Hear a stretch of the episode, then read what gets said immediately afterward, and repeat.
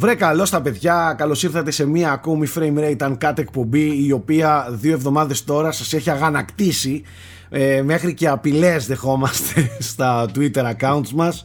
Ε, με το μαχαίρι στο λαιμό είναι, βγαίνει αυτή η εκπομπή. Αστειεύομαι ως προς το μαχαίρι ότι μας έχετε βομβαρδίσει με το γιατί δεν κάνουμε δύο εβδομάδες εκπομπή, μας έχετε βομβαρδίσει. Όπως και να έχει, ήταν δύο πολύ busy εβδομάδες για εμάς, γι' αυτό και λίγο βγήκαμε εκτός προγράμματος. Μην αγχώνεστε, συνεχίζουμε κανονικά έτσι όπως έχουμε ε, πλέον ε, ως στάνταρ. Εδώ και 1,5 θέλω να πιστεύω χρόνο με τις εκπομπές. Ξεκινάω με τη μία ε, στο, στο πάνελ μου. Ε, να ξεκινήσω φυσικά από τον πρόεδρο όλων των προέδρων, ο οποίος βρίσκεται στην Κρήτη, μας αγαπά και τον αγαπάμε. Τι γίνεται, αγαπημένη μου γλυκούλη μου, με τη φράτζα σου λίγο τη στραβιά. Όλα καλά. Είναι πλέον φράτζα καραντίνας. Αυτό είναι φράτζα. Κοιμήθηκα εχθές το βράδυ μόνο από τη μια πλευρά. Δεν είναι. Σωστό, σωστό. Ναι, ναι. Πολύ σωστά το μάντεψε. Για, γιατί όμως; Γιατί; γιατί; βάζω κάτι σταγόνε στο αυτί μου το βράδυ, οπότε με παίρνει από τη μία πλευρά αναγκαστικά.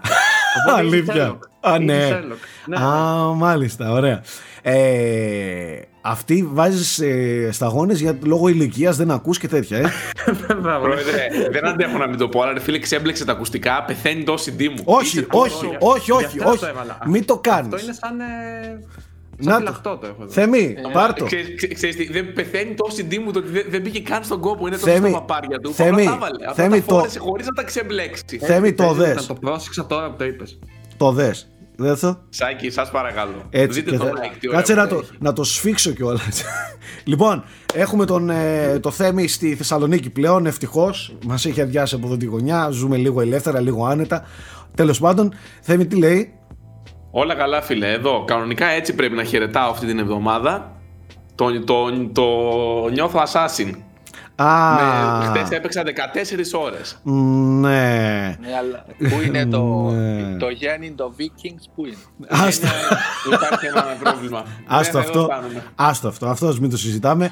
Πάμε τώρα όμως και στον Viking από την Κύπρο. Ε, Nike Ferrari, τι λέει αγαπημένη μου; Καλησπέρα, όλα καλά. Μπράβο, χαίρομαι. Η Κύπρος μας είναι εντάξει; Ε, η μισή είναι καραντίνα. Τι εννοείς; Οι δύο επαρχίες είναι καραντίνα. Α, ναι.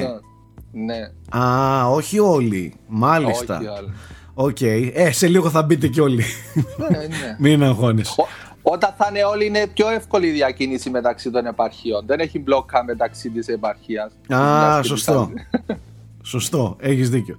Λοιπόν, Έλεγα ότι αυτή η εβδομάδα ήταν, οι τελευταίες δύο εβδομάδες ήταν πάρα πολύ ε, δυνατές για εμάς. Είχαμε πάρα πολλά πράγματα να κάνουμε και αυτό γιατί νομίζω έχετε καταλάβει και από τα uploads που είναι πολύ πιο συχνά Ότι έχουμε τις κονσόλες στα χέρια μας, τις δοκιμάζουμε, παίζουμε, κάνουμε reviews Περιεργαζόμαστε τα πάντα που αφορούν τις κονσόλες οπότε και αργήσαμε λίγο και τώρα πλέον έχουμε μια πιο ολοκληρωμένη έτσι ωραία εικόνα να σας μεταφέρουμε με τις πρώτες εντυπώσεις και από τα δύο στρατόπεδα οι τρεις από τους τέσσερις που βλέπετε στο πάνελ έχουν εμπειρία με next gen κονσόλα.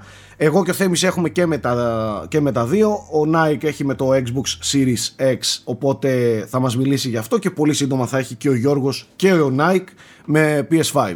Ε, οπότε μέσα στις επόμενες εκπομπές θα μιλήσουμε, θα πούνε και αυτοί τις απόψεις τους για το PS5. Από πού θέλετε σήμερα να ξεκινήσουμε; Πάμε λίγο να δούμε καταρχάς την επικαιρότητα. Αν υπάρχει κάποια έτσι πολύ χοντρή επικαιρότητα. Αν και θέλω περισσότερο να εστιάσουμε στις κονσόλες ε, και στη φάση το next gen. Αν έχουμε όμως κάποια έτσι πολύ δυνατή επικαιρότητα, θέμη μου, να μας τη μεταφέρεις, να την κουβεντιάσουμε στα γρήγορα για να πάμε απευθείας ε, στις κονσόλες. Κοίταξε Σάκη, ε, στην επικαιρότητα έπεσαν δισεκατομμύρια πάλι. δηλαδή ας πούμε η Take-Two πήγε και εξαγόρασε την Masters, αλλά πάνω κάτω όλες οι ειδήσεις επικεντρώνονται στο launch των κονσολών. Ε, το οποίο Xbox και το Series X και το Series S κυκλοφόρησαν την προηγούμενη εβδομάδα στις 10 και σε δύο-τρεις μέρες κυκλοφορεί στην Ελλάδα και το PlayStation 5. Θέλει... Είχαμε trailer από παιχνίδια πάνω κάτω τέτοια πράγματα. Ε, νομίζω μπορούμε να πούμε ότι το μόνο νούμερο που έχουμε μέχρι στιγμής είναι της, του Xbox που είπε ότι είναι το πιο πετυχημένο λανσάρισμα κονσόλας σε Xbox νομίζω το μεγαλύτερο, Xbox, ναι. το μεγαλύτερο λανσάρισμα δεν είπαν νούμερα συγκεκριμένα. Ε, αλλά... Από αυτό μπορούμε απλά να εξάγουμε ότι ήταν ναι. μεγαλύτερο από το Xbox One, το οποίο είχε πουλήσει στις 24 πρώτες ώρες ένα εκατομμύριο. Άρα έχει πουλήσει πάνω από ένα εκατομμύριο στις 24 πρώτες ώρες. Ναι, κυκλοφορεί ταυτόχρονα και σε περισσότερες χώρες βέβαια. Ναι. ότι το One νομίζω. Οπότε τέλος πάντων θα Κοίτα, το θέμα θα έχουμε. Οι launch πωλήσει δεν πιστεύω ότι είναι και πολύ αντιπροσωπευτικές γιατί και οι δύο κονσόλε έχουν ξεπουλήσει τουλάχιστον στις χώρες του εξωτερικού. Άρα πρακτικά είναι όσο στο ε, διέθεσαν. Εγώ δεν το λέω για να συγκρίνουμε πωλήσεις κτλ. Πιο πολύ το λέω με την έννοια του πόσο στόκ έχουν τελικά. Κατάλαβες; Ε, ναι. Είμαι περίεργος να δω πόσο διατέθηκε τελικά στην αγορά. Ε, η εικόνα που έχω εγώ πάντως εδώ και πολλέ, πολλές εβδομάδες σχετικά με το stock των κονσολών είναι ότι στα pre-orders τουλάχιστον δόθηκαν περισσότερα pre-orders από ό,τι δόθηκαν στην προηγούμενη γενιά και για τις δύο πλατφόρμες. Που σημαίνει ότι το stock είναι όσο ήταν μπορεί και καλύτερο από τι προηγούμενες γενιές. Άρα δεν, έχει, δεν έχουμε δικαιολογία του τύπου α είναι πανδημία ήταν λιγότερες οι κονσόλες γι' αυτό ξεπούλησαν όχι ξεπούλησαν γιατί ήταν περισσότερη ζήτηση και από τα δύο στρατόπεδα. Ναι. Ε, εγώ μια, μια προσωπική πληροφορία, όταν πήγα την Τρίτη να πάρω το, το pre-order μου από ντόπιο μαγαζί αλυσίδα του Xbox Series X, ε, όλα ήταν προπουλημένα, ενώ S είχαν βάλει και πάνω στο ράφι κανονικά. Ναι, εντάξει, δηλαδή, αναμενόμενο, ναι, αναμενόμενο, εντάξει. Λογικό. Το S πιστεύω το έχει κατασκευάσει περισσότερα και η Microsoft γιατί είναι η κονσόλα που πιστεύει ότι θα πουλήσει μαζικά και μέσα στις γιορτές. Γιατί στοχεύει το ευρύ κοινό λόγω τη oh. χαμηλής τιμής. Δεν έχουμε ωστόσο νούμερα χειροπιαστά. Ουσιαστικά νούμερα, να δούμε νούμερα. Όχι, γιατί ακόμα δεν έχει κλείσει καν εβδομάδα για, από τη στιγμή που γυρίζουμε το και βίντεο. Και η δεν πρόκειται να βγάλει κιόλας. Έχει ναι, χρόνια που ναι. τα έχει σταματήσει τα ε, νούμερα. ωστόσο, εντάξει, εμείς μπορούμε να αποσπάσουμε σε κάποιο καιρό από τώρα έτσι πληροφορίες ε, από τις επαφές μας για το πώς κινήθηκε το launch των δύο κονσολών στην Ελλάδα. Πάντως σίγουρα ε, υπάρχει έλλειψη τεράστια, έχει, έχουν ξεπουλήσει όλα τα μηχανήματα πλην του S ε, από παντού. Και αυτό, εντάξει, αυτό σημαίνει ότι εντάξει, ο κόσμος ρε παιδί μου ε, ειδικά τώρα που είμαστε και κλεισμένοι ίσως, ίσως Κάποιοι βιάστηκαν λίγο παραπάνω να επενδύσουν του τύπου κάτσε να έχω μια κονσολίτσα να τη βγάλω τα Χριστούγεννα ξέρω εγώ κτλ. Αντί να την πάρω το Μάρτιο του χρόνου, ε, ας τα δώσω από τώρα. Ίσως, δεν ξέρω. Μια τέτοια εικόνα δημιουργείται σε μένα και με βάση στην κουβέντα που κάνω με κόσμο. Τέλος πάντων, να μιλήσουμε λίγο, για, αφού δεν έχει επικαιρότητα θέμη, να μιλήσουμε λίγο για, τα, για τις δύο κονσόλες. Εγώ έχω λιώσει και τις δύο κονσόλες. Με το θέμη εδώ πέρα τις είχαμε για καιρό μαζί, τις δοκιμάζαμε, τις, ε, τις συνδέσαμε παντού, τις, ε, τις λιώσαμε για ώρες κτλ. Ε, οπότε έχουμε μια καλή εικόνα ε, όσον αφορά το πώς λειτουργούν αυτά τα δύο μηχανήματα. Και μάλιστα λιώσαμε και το τρίτο μηχάνημα. Ο Θέμης έλειωσε μπροστά μου και το S κανονικά παίζοντας σε Assassin's Creed Valhalla. Σάκη, μετά από όλα αυτά που έχουν γίνει με τις φωτιές και τα vapes, είναι λίγο δύσκολη η λέξη έλειωσε. Να λέμε τα, τα χρησιμοποίησε έντονα. Ναι. Εντάξει, τεράστιο τρόλ ο τύπος που έκανε το θέμα με το vape ε, και το Xbox. Ο Εγώ... Οποίος, μεταξύ ξέρεις ότι έδωσε συνέντευξη σε ένα site και ισχυρίζεται ακόμα ότι είναι αλήθεια αυτό. Ε, δεν είναι vape. Τώρα, τέλος πάντων. Βλέπετε ένα βίντεο τώρα στην οθόνη σας, αυτό το βίντεο είχε γίνει viral ε, όταν κυκλοφόρησε το Xbox και μετά έκανε και αυτό το tweet που βλέπετε τώρα η ίδια η Microsoft και λέει μην χρησιμοποιείτε vape μέσα στην κονσόλα. Δεν το πιστεύουμε ότι πρέπει να το πούμε, αλλά μην φυσάτε το vape μέσα στις κονσόλες. Μάλιστα. Τώρα κατά πάσα πιθανότητα ήταν όντως vape. Ποιο, τι έγινε Κοίτα, δεν ο, ξέρουμε. Ο, ο καπνός είναι, ναι. είναι μη ρεαλιστικός καπνός φωτιάς. Ο τρόπος που ανεβαίνει ναι, και διαχέεται. Φαίνεται ότι είναι vape. Τώρα εντάξει, ε, κατά 99% αυτό το πράγμα είναι fake. Όπως και να έχει έκανε πολύ μεγάλο πάταγο στο ίντερνετ, έγινε τεράστιο viral το θέμα με, το, με τον καπνό και βγήκανε και διάφοροι ας πούμε, πετούσαν αυτά ιστορίες. Εγώ πάντως ξέρω ότι μέχρι στιγμής δεν έχουν αναφερθεί σοβαρά προβλήματα για καμία από τις δύο κονσόλες και ότι μέχρι στιγμής όλα κυλούν ομαλά. Τουλάχιστον από τη δικιά μου εμπειρία που έχω ανοίξει και παραπάνω από μια κονσόλα ε, και λιώνω δύο, δύο διαφορετικές κονσόλες ε, και από τις δύο πλατφόρμες.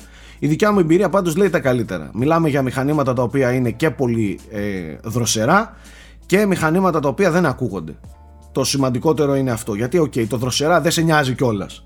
Ε, δεν έχεις το χέρι σου συνέχεια πίσω αλλά δεν ακούγονται τα μηχανήματα ακόμα και όταν είναι σε πολύ σε πλήρη ας πούμε ισχύ δεν, δεν ακούγεται το, ούτε το Play ούτε το Xbox ούτε το Series X S συγγνώμη η, η, μόνη περίπτωση που ακούγονται είναι όταν κάνει install παιχνίδι από δισκάκι ναι εντάξει okay. εκεί γυρίζει το μάτι μια φορά κάνει το ε, το, το install και μετά πάλι ηρεμεί. Δεν είναι ότι όσο παίζεις αυτό το πράγμα ακούγεται.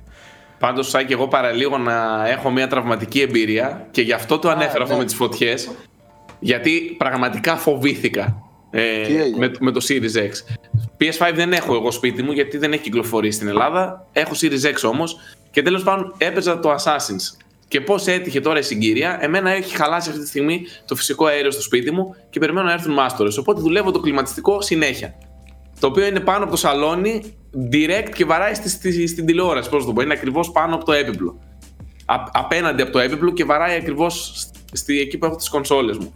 Και είχα ξεκινήσει να παίζω λοιπόν την Κυριακή, ξύπνησα 11 η ώρα το πρωί και έπαιζα μέχρι το βράδυ Βαλχάλα. Και σε κάποια φάση παγώνει το παιχνίδι στο Series X και ακούω έναν πολύ έντονο θόρυβο. Χαίστηκα, λέω πάει. Την έκαψα την κονσόλα, την υπερθέρμανα.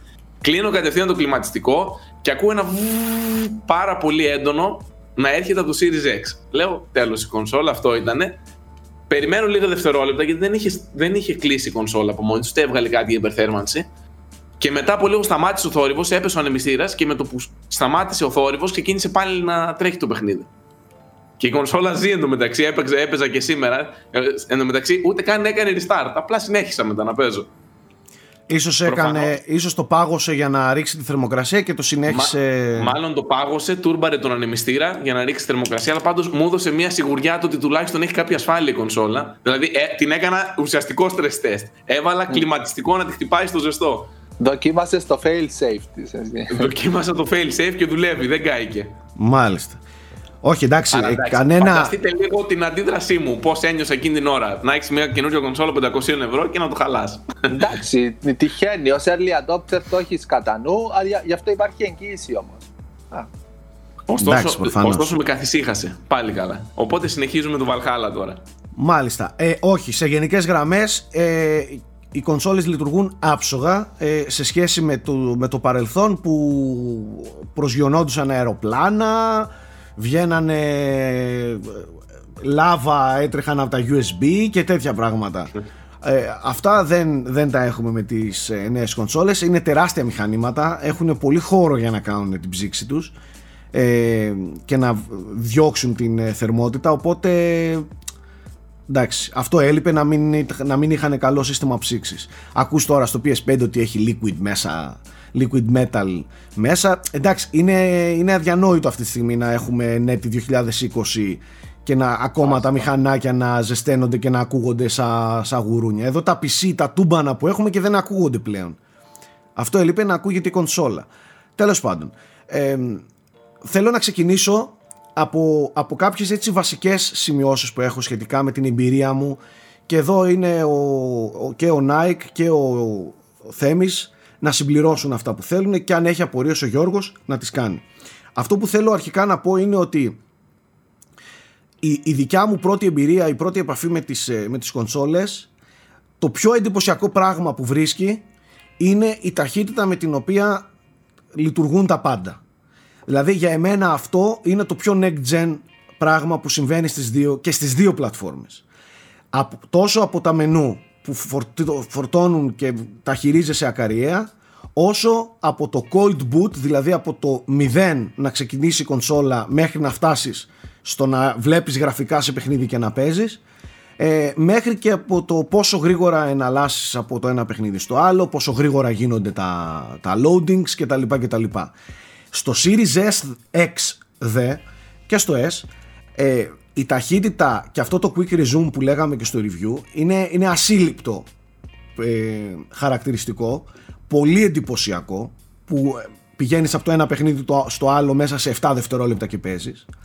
Ε, στο PS5 φανταστική λειτουργία που μέσα από το μενού χωρίς καν να δεις λογότυπα και ιστορίες πατάς play και πηγαίνεις απευθείας στο stage, στο Sackboy ή στο Astro's Playroom χωρίς να φορτώσει τίποτα, πατάς play μέσα από, το, από τα activities, από το quick menu του, του PS5 και σε 4-5 δευτερόλεπτα είσαι μέσα σε γραφικά και παίζεις. Ούτε λογότυπα παίζουν στην αρχή, τίποτα.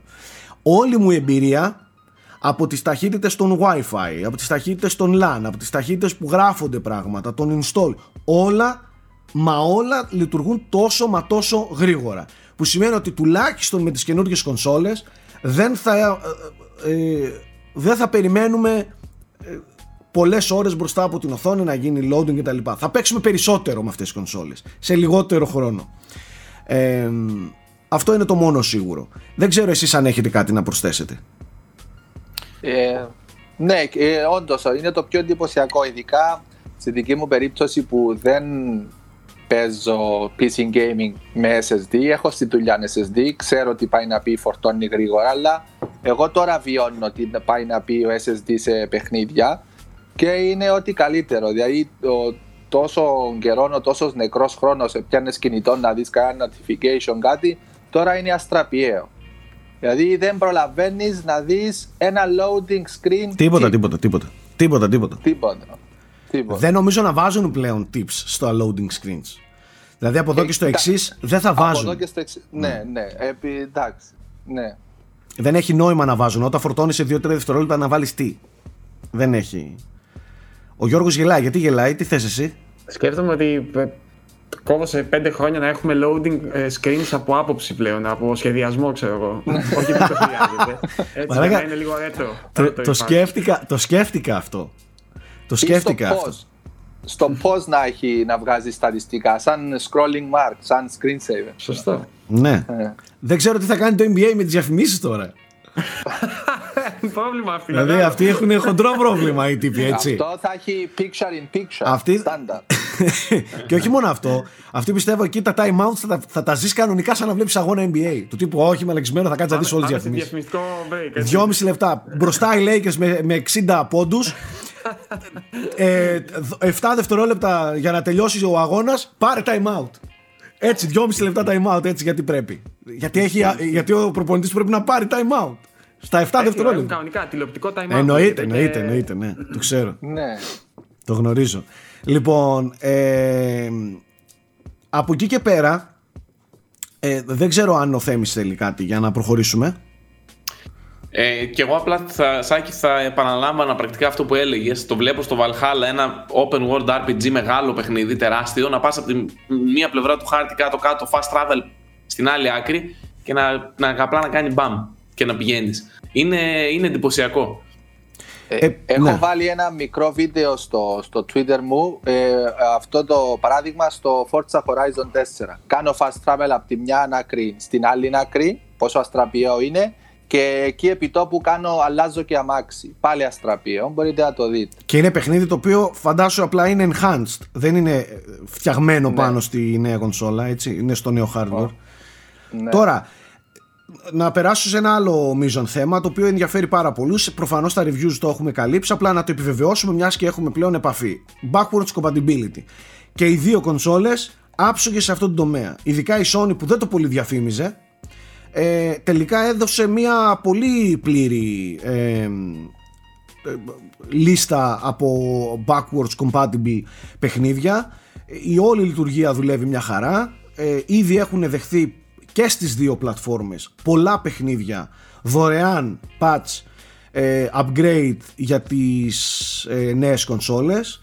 Ε, τώρα δεν ξέρω νομίζω στο Xbox αναμενόμενα είναι περισσότερα υπάρχει και το Game Pass εκεί οπότε ε, εκεί οι τίτλοι είναι σίγουρα περισσότεροι που έχουν δεχθεί ε, upgrade για τις είναι πολύ και στις δύο πλατφόρμες. Εμένα μου άρεσε, ας πούμε, η Sony έχει βάλει adaptive triggers ας πούμε, στο The Last of Us και στο God of War. Έχει φέρει 60 FPS στο Days Gone και στο Ghost of Tsushima. Ναι, το οποίο δουλεύει τέλεια. Ναι. Δεν τα διαφήμισε πολύ, αλλά όντως ήταν. Ενώ ας πούμε η Microsoft το φώναξε ότι αναβαθμίσαμε το Gears 5, αναβαθμίσαμε το Forza Horizon, το Ori. Και οι δύο εταιρείες έχουν προσεγγίσει πολύ καλά τον Μπάκο. Αφήστε τον Μπρίτσκα να μιλήσει. Έχει ένα χαζό γελάκι στα χείλη του. Έλα, πέτα το. Άντε, μια ώρα σε βλέπω. Πιο, ξέρεις τι, ε, τώρα αυτό που λέτε, η πιο έτσι, ανέλπιστη αλλαγή είναι ότι το Last Guardian άμα έχεις το δισκάκι όμως, χωρίς να έχει φάει το patch που έφαγε μετά, που μάλλον σταθερο... κλείδωνε το frame rate από ό,τι κατάλαβα για να είναι πιο σταθερό. Αν έχεις το πρώτο, την πρώτη έκδοση χωρίς πατσαρισμένο και είναι ελεύθερο το frame rate, πάει στα 60 frames κανονικά. Διαγράφεις το patch. Ναι, μπορεί να διαγράψει το patch φυσικά. Ναι, Α, ναι. ναι. Βασικά, Έλα, ναι, ρε. Τρέχει στα 60.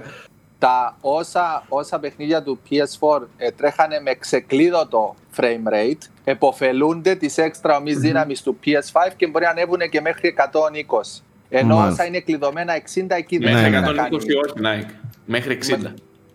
Το 120 θέλει ειδικό Γιατί έχουν hertz. sync. Ειδικό, Ναι, sorry, sorry. Ναι, ναι, ναι. ειδικό ναι, update. Ναι, sorry. ναι. Μάλιστα. Ε, και σε αυτό το θέμα λοιπόν, ό,τι παιχνίδι δοκίμασα και στις δύο κονσόλες, με δισκάκι ή χωρίς δισκάκι, δούλευε τέλεια. Όλα τα save λειτουργήσαν μια χαρά και τα cloud save και τα USB μεταφορά manual save και αυτά λειτουργούσαν μια χαρά. Το μοναδικό που δεν έχω δοκιμάσει ακόμη αλλά το περιμένω από μέρα σε μέρα είναι τον extra storage SSD του Xbox που περιμένω να μου έρθει για να το δοκιμάσω και αυτό να δούμε τι, τι λέει και τι ταχύτητες πιάνει που νομίζω ότι είναι οι ίδιες ταχύτητες με το εσωτερικό της κονσόλας σαν να, σαν να έχεις ενσωματωμένη την ε, μνήμη. Είναι απλά μπορείς να τη μεταφέρεις ε, για να τρέχουν και λες τα αυτόν- παιχνίδια. Αυτό τον επίσημο που έχει 250 ευρώ. Ναι. 240 όχι και- έχει ναι. 241 τεραμπάιτ έχει ναι. Ε, κοίταξε για, για ανθρώπους που προφανώς έχουν την οικονομική άνεση και δεν θέλουν να παιδεύονται με install και uninstall και delete αυτό είναι μονόδρομος όχι όμως ότι εγώ το θεωρώ απαραίτητο δηλαδή εγώ τώρα που είμαι σε, σε περίοδο reviews που κατεβάζω, ανε- κα- διαγράφω συνέχεια και πάλι δεν έχω σοβαρό πρόβλημα Βέβαια δεν έχω πάρει ακόμα παιχνίδι επίπεδου Call of Duty με 200 και 300 γίγα ε, μέσα. Τα, το μεγαλύτερο που έχω δει εγώ είναι παιχνίδι προηγούμενης γενιάς. Το, το, το Red Dead Redemption 2 ας πούμε όταν χρειάστηκε να το Πόσο κατεβάσω είναι; 108 GB. Α, το Ε. Forza Horizon 4 νομίζω είναι 91. Ναι δηλαδή Έχει. δεν έχω Από Αλλά ό,τι δεν- όλα, όλα μέσα και τα expansions όλα. Δηλαδή το file μου νομίζω είναι 91. τα καινούργια παιχνίδια πάντως δηλαδή το Demon Souls στο PS5 δεν νομίζω ότι ξεπερνάει τα 70 γίγα. Όχι, νομίζω 50 είναι.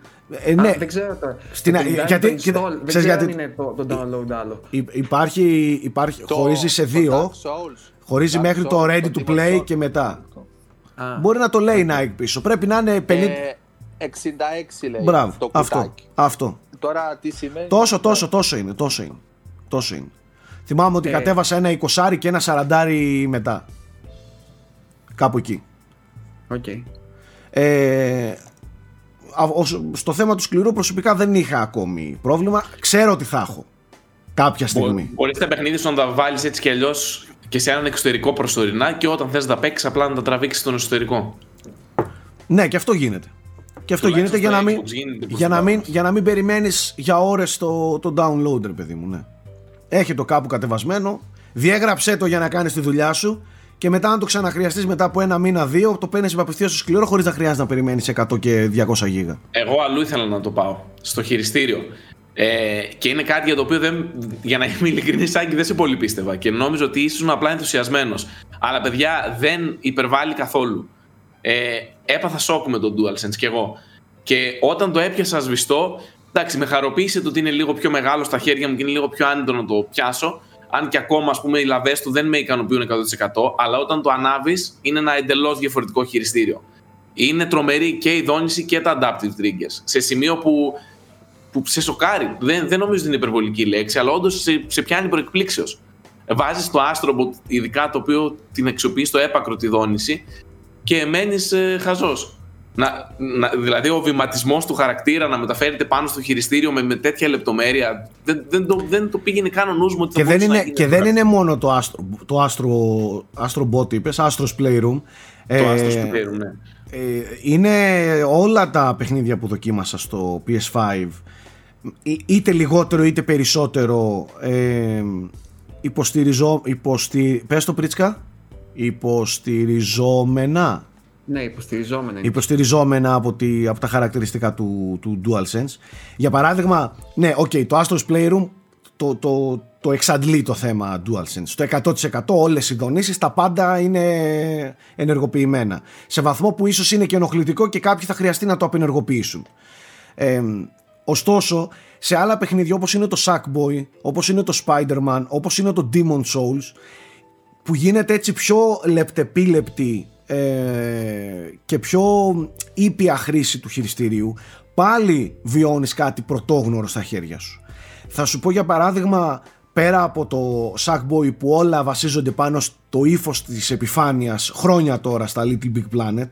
ε, στο τι υλικό πατάει, στο τι, σε, που, που παίζεις, τι, τι κάνεις, με τι όπλα χρησιμοποιείς, τι έξτρα μηχανισμούς κάνεις. Όλα αυτά έχουν ένα πολύ εθιστικό πράγμα. Ειδικά αυτά τα παιχνίδια παιδιά ζωντανεύουν απίστευτα με τέτοιο χειριστήριο. Τα platform παιχνίδια, τα ζωηρά παιχνίδια που εκτός από το να βλέπεις και να ακούς πλέον το αισθάνεσαι στα χέρια σου ε, είναι εντελώς άλλη αίσθηση.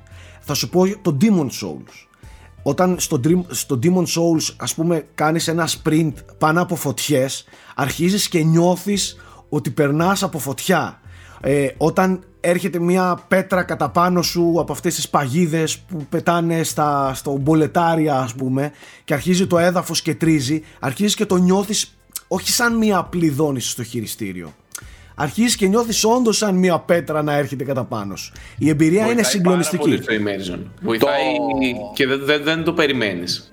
Τον μπλοκ και το πάρει ε, η... Κοίτα, το μόνο απογοητευτικό ας πούμε στο Demons είναι ότι δεν έχει χρησιμοποιηθεί καθόλου adaptive trigger. Καθόλου όμως. Αλλά έχω την εντύπωση ότι αυτό συμβαίνει γιατί ρε φίλε το παιχνίδι θέλει τρομερή ακρίβεια και ίσως αυτά είχε, ίσως το, το, η, ε, πώς θα το πω τώρα, η δυσκολία στα triggers να, να δημιουργούσε προβλήματα. Κατάλαβες. Mm. Να δημιουργούσε προβλήματα στην ταχύτητα των, των επιθέσεων και της άμυνας.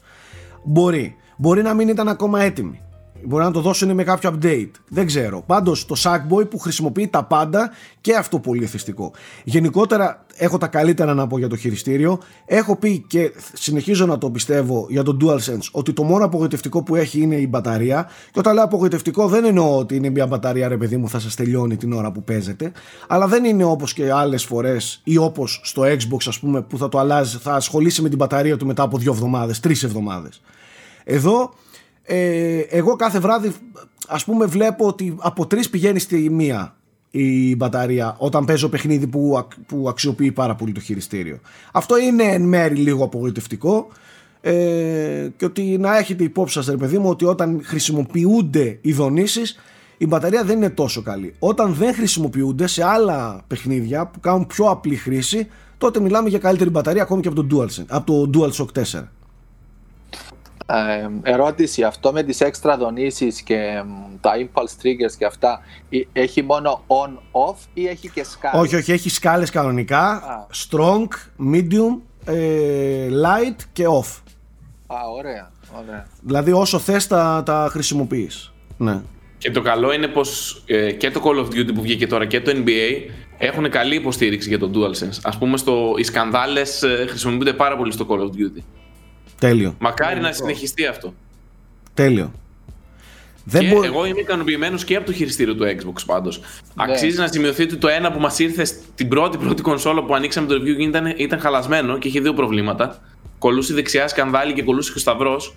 Οπότε αυτό το ψιλοσουτάραμε στην άκρη. Ναι. Ωστόσο, με αυτό που είχε δικιά μου η κονσόλα μέσα και με το Series S που έπαιξα το λευκό, ε, είμαι ικανοποιημένος ναι, μεν δεν είναι κάτι επαναστατικό όπως είναι το DualSense που κάνει τεράστιο άλμα σε σχέση με το DualShock 4. Ωστόσο, παίρνει την ήδη πολύ καλή βάση του Xbox One χειριστηρίου και το εξελίσσει σε τομείς ε, που μετράνε. Και αυτές οι μικρές βελτιώσεις συνολικά δημιουργούν μια πολύ καλή αίσθηση.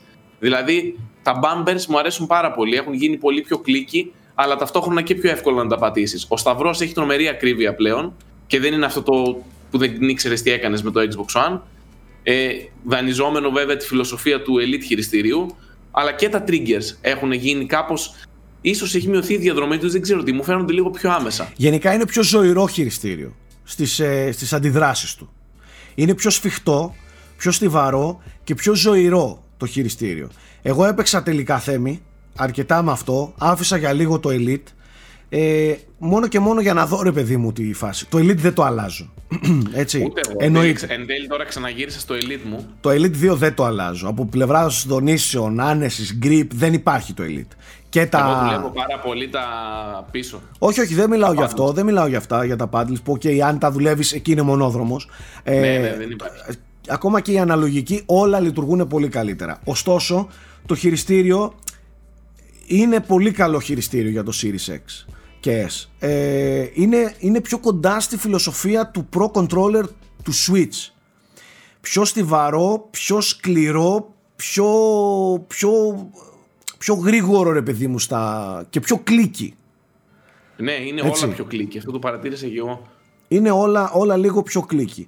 Καλό, αλλά όποιος έχει ε, Elite δεν νομίζω ότι πρέπει να Και ένα αγχώνεται άλλο για που το... παρατήρησα, το οποίο βοηθάει πάρα πολύ, είναι ότι δεν ζουζουνίζουν τα ακουστικά. Δεν ξέρω αν το χρησιμοποιούσατε στα One, αλλά στο δικό μου το προηγούμενο το χειριστήριο της κονσόλας, ο- του Xbox One X, όταν έβαζα τα ακουστικά μου μέσα, άκουγα ένα, ένα buzzing noise, ένα ηλεκτρονικό θόρυβο. Και στο χειριστήριο, στο Elite δεν το έχει. Αυτό Το εγώ δεν χειριστήριο- το είχα εγώ ποτέ μου. Εγώ το είχα αυτό το πρόβλημα με το χειριστήριο του One και στο Series X δεν έχει τίποτα. Δηλαδή τα βάζεις τα, τα ακουστικά και έχουν πολύ καθαρό ήχο. Μάλιστα. Ε, όχι, εντάξει, κοίταξε. Από, στο θέμα χειριστήριο η Microsoft έτσι κι αλλιώς είχε φτάσει σε ένα επιθυμητό επίπεδο σ- και σε ένα επίπεδο που την αντέγραφαν όλοι.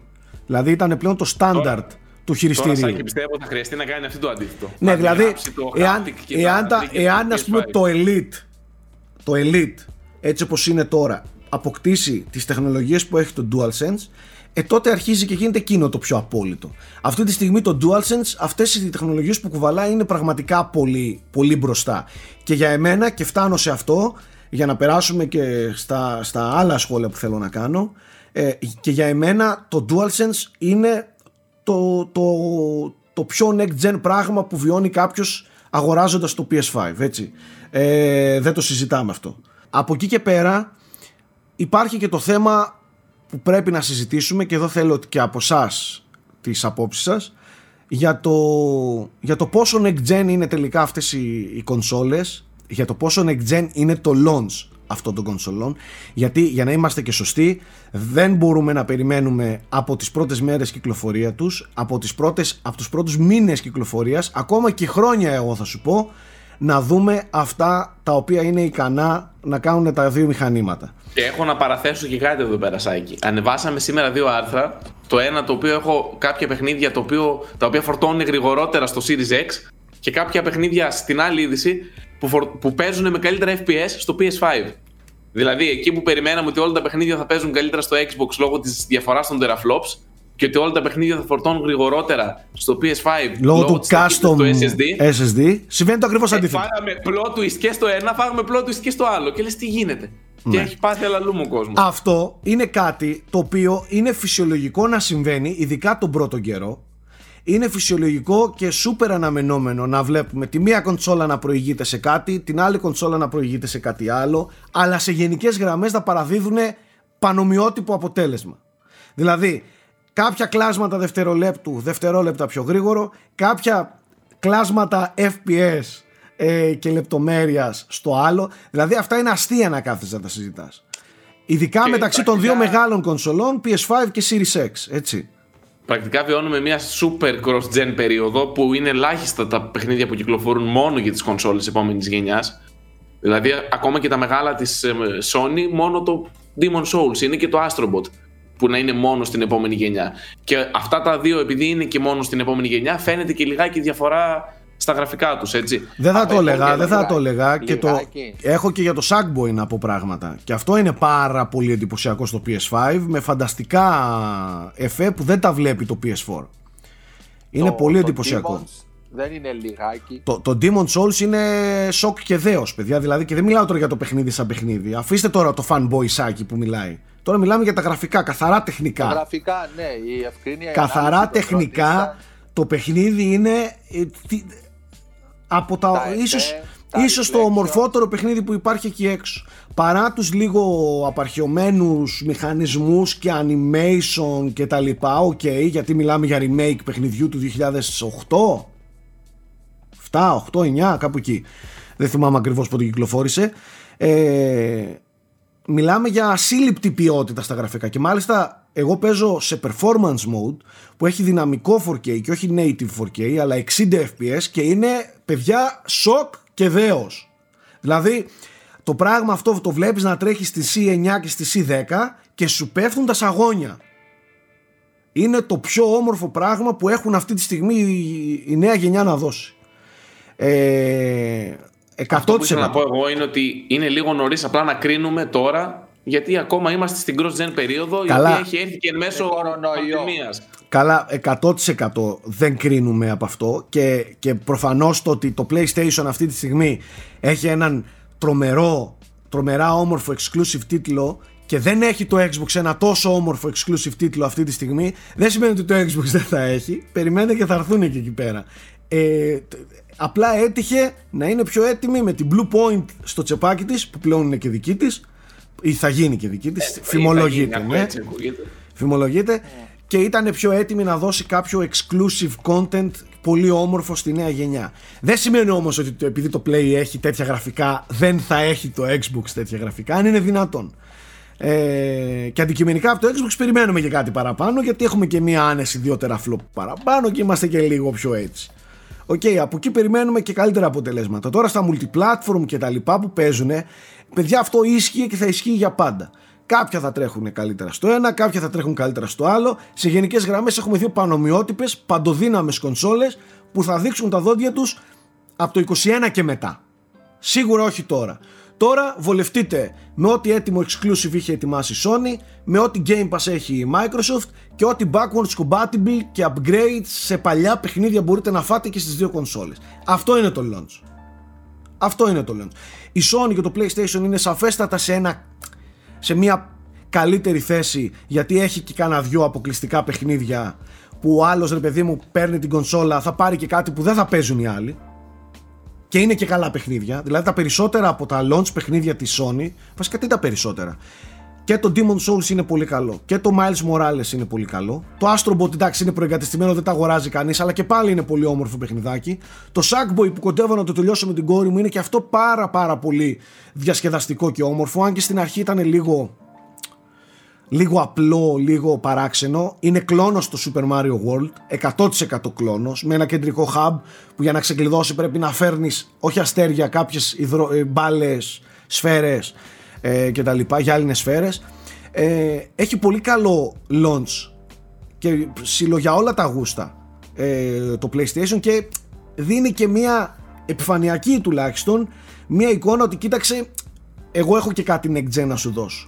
Από την άλλη η Microsoft έχει ε, Τα ένα, enhanced. έχει, όχι, όχι εκτός από τα enhanced έχει μια τεράστια βιβλιοθήκη που, την περιμένει, που περιμένει κάποιον στο Game Pass από τα οποία παιχνίδια του Game Pass πάρα πάρα πολλά παιχνίδια έχουν φάει enhanced έχουν φάει upgrades για το Series S και Series X που σημαίνει ότι και κάποιος που θα πάρει την κονσόλα το Xbox μπορεί να μην έχει ένα ολοκένουργιο σφραγισμένο αποκλειστικό παιχνίδι όπως θα ήταν το Halo Infinite, να τα λέμε αυτά, που δεν θα ήταν αποκλειστικό. Εκεί πίσω είναι το κουτί, φλερτάρι.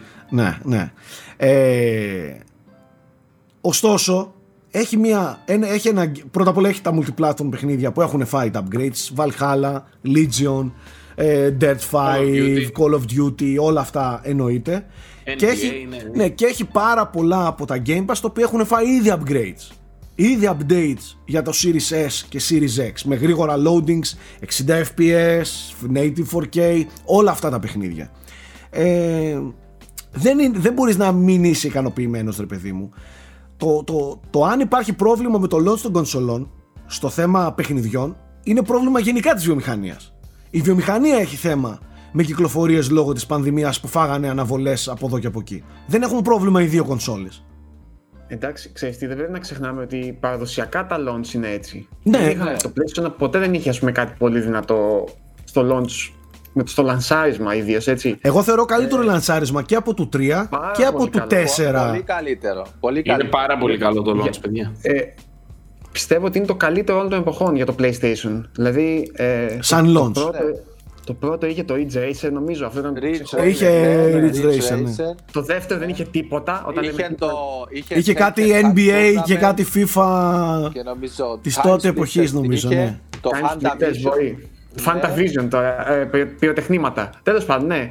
Ε, καθαρά τεχνικό. Το 3 Το είχε τρία Motorstorm και Motorstorm, το άλλο της ε, Resistance, και το, Resistance Fall of και το Man. Heavenly Sword.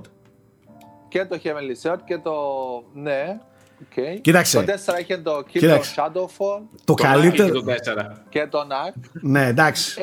Ε, Πέντε ξεκάθαρα. το καλύτερο launch κονσόλας το είχε το πρώτο Ναι. το Xbox. Να το θυμάστε αυτό. Είχε Εντάξει.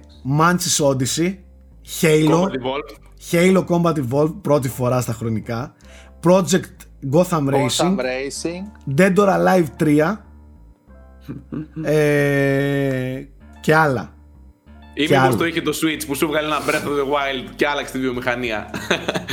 Θέλω να σου πω Και εντάξει. το Switch. Είχε κάνει τρελό debut. Έχει, έχει, αλλά συνήθω είναι ένα, ε, παιδί μου. Ε, Ναι. Το οποίο ξέρεις, σχεδιάζεται για να επιδείξει την κονσόλα ουσιαστικά.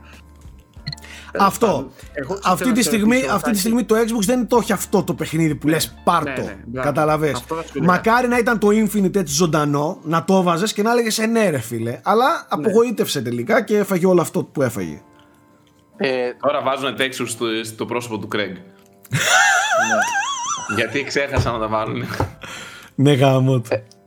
ε, Έλα, Nike. του- ε, Κοίτα, στο, στο Xbox όμως τουλάχιστον μπορούμε να δοκιμάσουμε τα, τα εντελώς, τα αποκλειστικά νέα καλούδια της ε, νέας γενιάς. Π.χ.